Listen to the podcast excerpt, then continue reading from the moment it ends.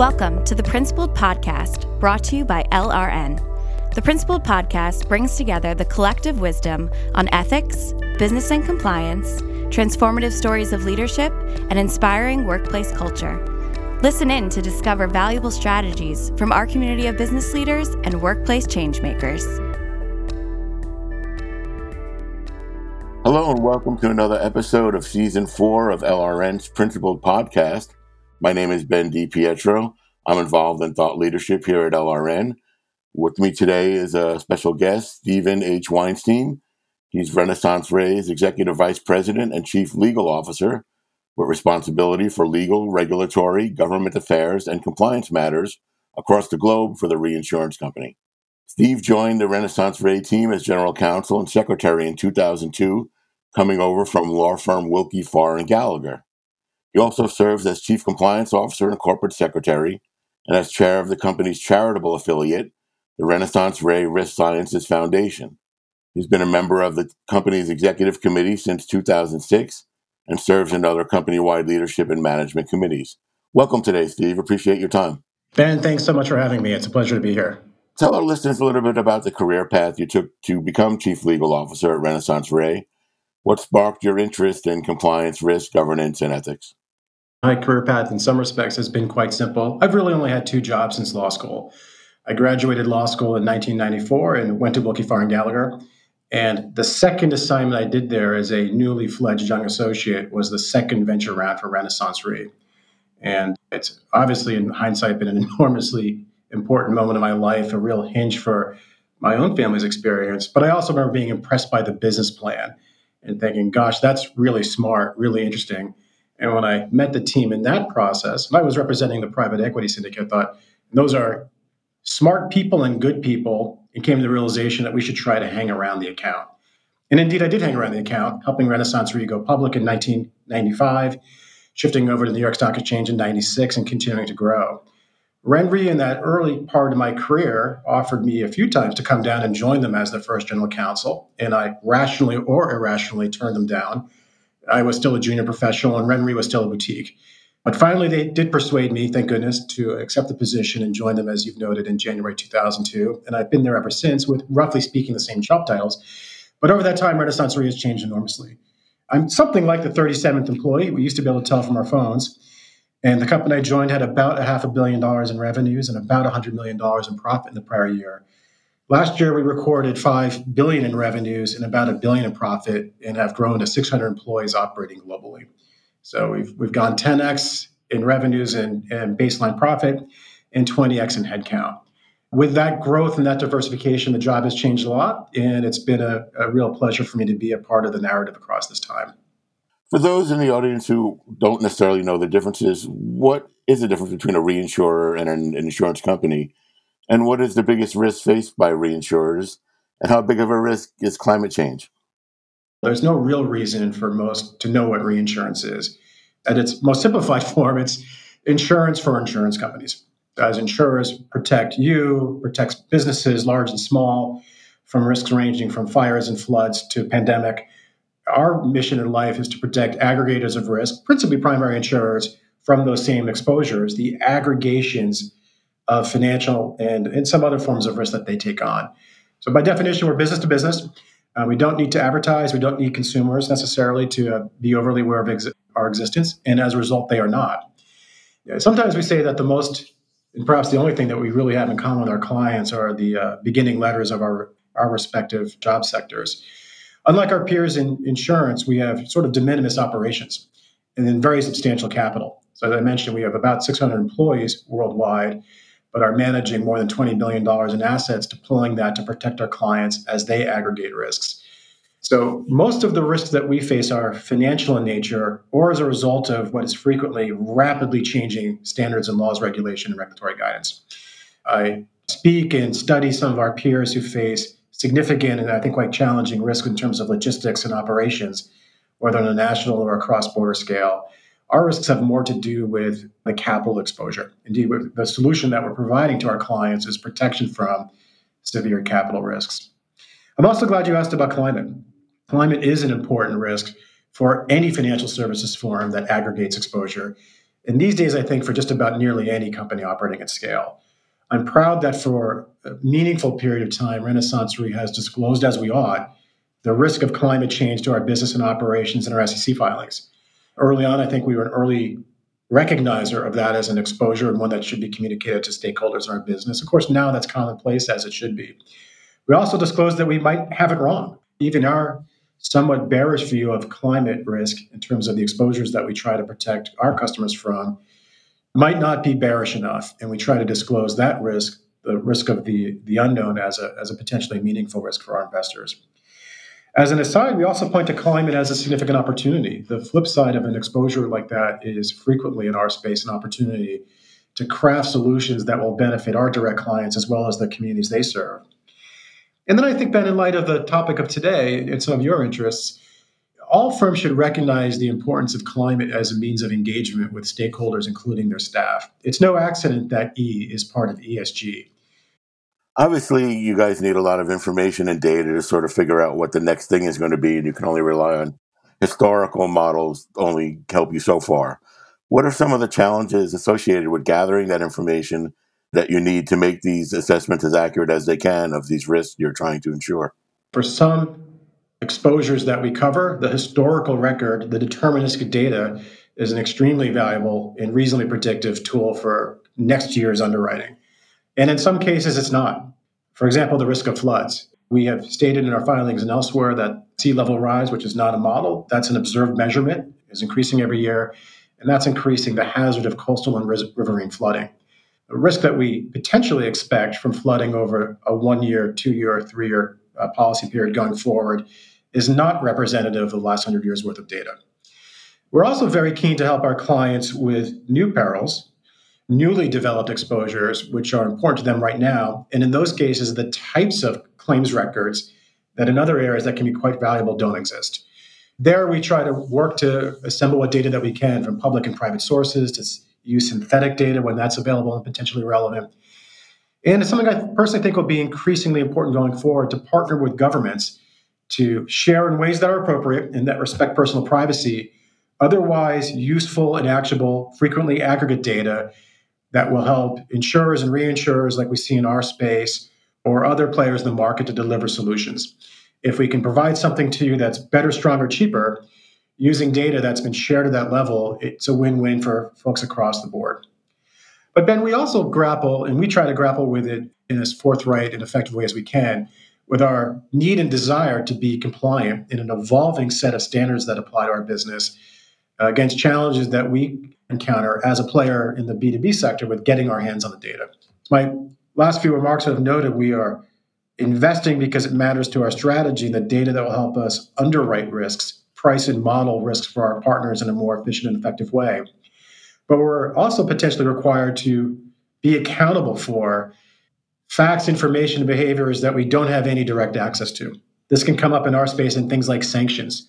We're in contact with a primary insurer. The primary insurer is in contact with a wholesale broker or a retail agent, and so on down the line. But ultimately, all of us might bear, under certain regimes, forms of accountability for sanctioned activities at the ultimate insured level. And you know, similar dynamics relate to money laundering or, or even more jazzy topics like cannabis in certain jurisdictions. What we can do there is do the best that we can. We try to be mindful of the data that we do collect, be mindful of the data that we accidentally come upon, and begin with the premise that our goal in life is to be compliant, to be a good corporate citizen, to be a good citizen in the communities that we operate, and uh, address things promptly when we do become aware of them, and hope that our tone and appropriate investment and a responsible set of philosophies and procedures would serve us well if it ever comes to it. Your title is Chief Legal Officer, but you're also in charge of compliance. As you know, there's been a huge debate the last first half of this decade, uh, especially in the 2010s, about whether legal should be in charge of compliance and how they should be structured within the organization. As having both hats, how do you navigate those conflicts that may arise between EC and legal when they do? I don't believe that there's a one size fits all answer that applies across all companies in all markets of all scales for all time.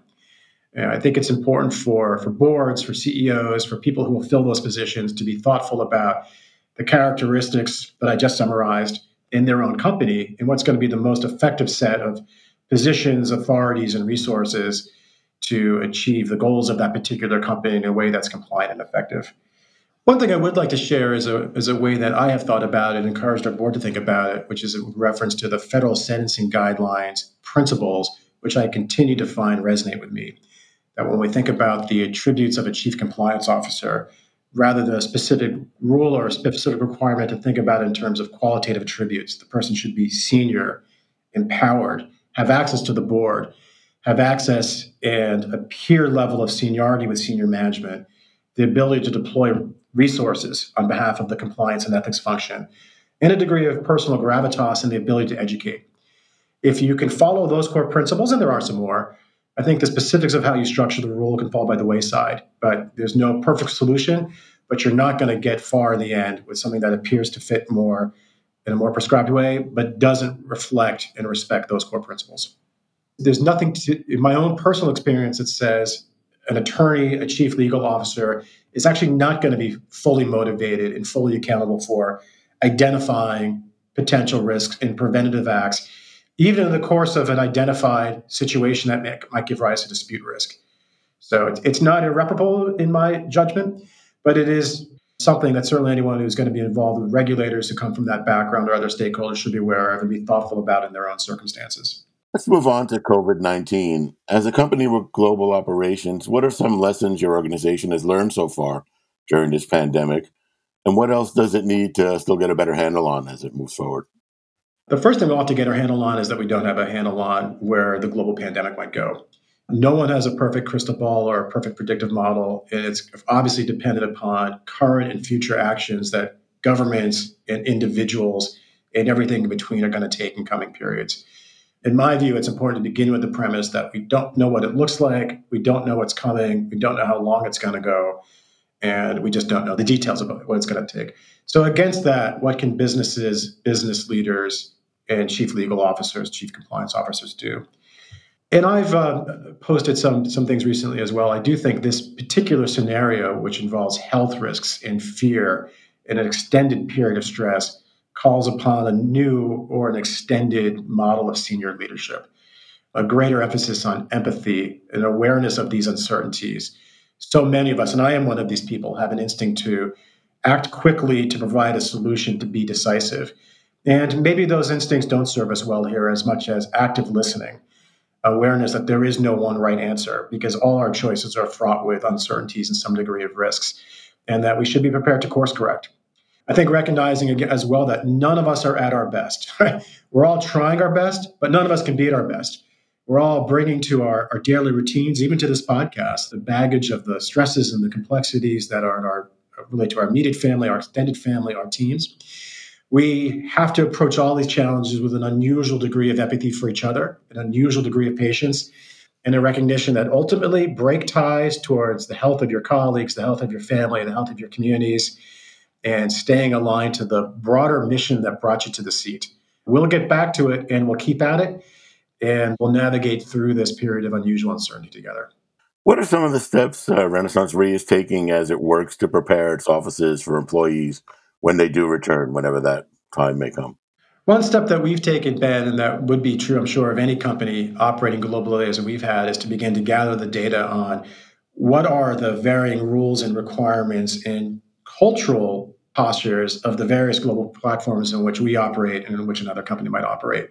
The rules are not identical, the cultures are not identical, the risk tolerances are at different varies, and even specifics of a location vary. Are you in a wholly owned one story structure or occupying a few stories of a 50 story office building in a major metropolis? Are you in a place like Bermuda? I'm in Bermuda at the moment where most of your employees get to the office or all of them with their own transport or in a place like London or New York or Tokyo where you would expect most of your employees to move across mass transit. If so, what are the rules of mass transit?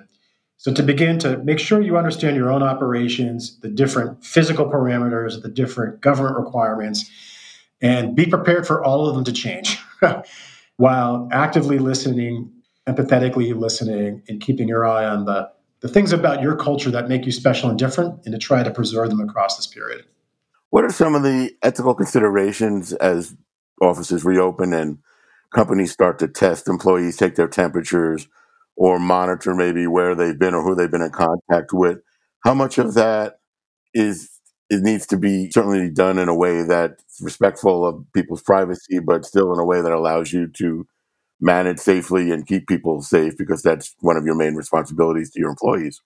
You have to be aware of, understand, and be prepared to be thoughtful around privacy concerns, both in respect of your, your own culture, your own standards, and the rules that relate to the particular jurisdictions and where you may operate or that extend their jurisdictional ambit to you. You also have to be mindful of the health of your most important asset. It's certainly true in our space. By far, our most important asset is our high quality team, our teammates and friends. Uh, in a space like ours, that's a knowledge based business and a relatively small company as well, you can do a lot with communication and waivers. We, we employ smart, high integrity, high ethical people who have been a, a, recruited to a team based environment.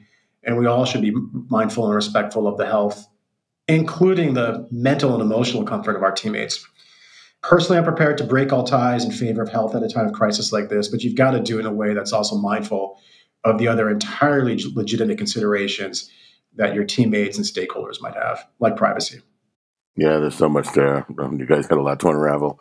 Let's get you out of here on this note, then, as we uh, take a nod to what's happening in the world and this renewed push for uh, racial justice for everybody.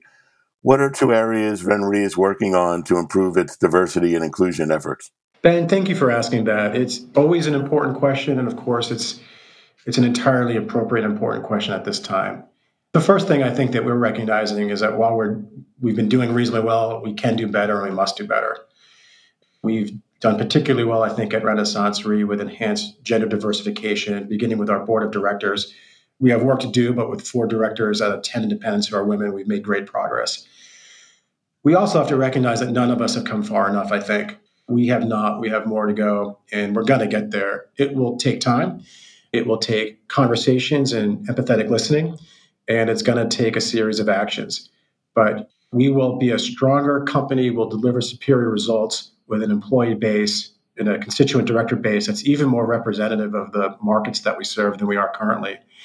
And we will attract new perspectives and talent and insights than we can with a base that's less diverse. And there is an enormous business advantage in that. This is such a tough time for people. I think those of us who are in different demographic groups can only begin to appreciate what these visuals and these recordings might mean to some of our teammates. The best we can do, again, is, is to listen and to seek to be helpful. And in our own small way, in our own small stage, to try to keep to, to do the right thing going forward wherever we can. I want to thank you for your time today. So much interesting comments there to work through, and I hope our listeners enjoyed them. Thank you, Steve, and uh, stay safe as we move forward through these crazy times. Ben, thank you for having me, and uh, best wishes to all the listeners. And uh, if you're interested in this topic, you have my appreciation. Best to all of you. We hope you enjoyed this episode. The Principled Podcast is brought to you by LRN. At LRN, our mission is to inspire principled performance in global organizations by helping them foster winning, ethical cultures rooted in sustainable values. Please visit us at LRN.com to learn more.